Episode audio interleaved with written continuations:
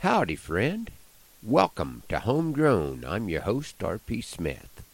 We are in the middle of a special weekend. Beth and I celebrate 29 years together, and our oldest granddaughter is being baptized. Beth has been busy mowing around the place in preparation for a family dinner, and I've been busy moving cows and cutting trees in preparation for a rain. Having the grandkids here at the end of the week might mean there are a few jobs that did not get done, but everything will be okay. I had a call from a listener about a poem a few days ago, and it seemed like a good morning to revisit one in celebration of the years that the Lord has given Beth and me together.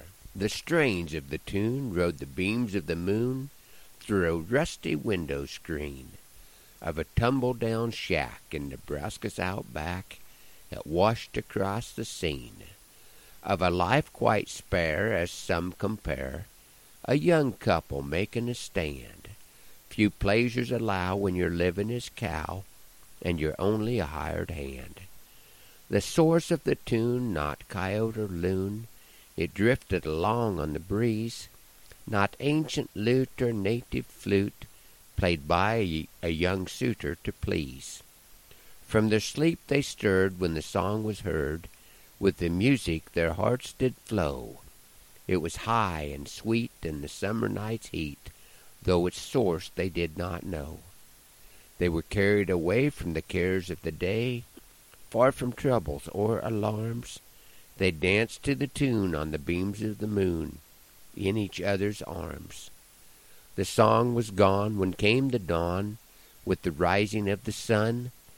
Morning's bright glare found them there, where two hearts beat as one.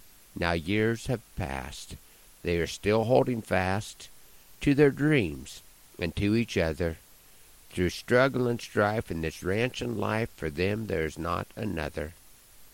Up on the hill, an air motor mill waits for the breeze to the blade, for some other night when the Lord's timing is right for windmills, prairie lovers, serenade.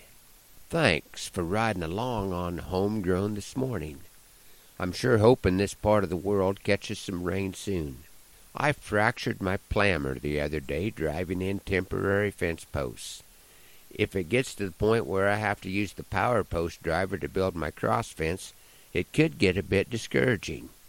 But I'm looking forward to using it to finish up a permanent electric fence around a dugout, part of a government project. It won't be protecting any water right away, but we'll keep the stock from taking a dust bath. Hoping that the Lord blesses you real good today, and that He is both reigning and raining on your place, I'm R.P. Smith.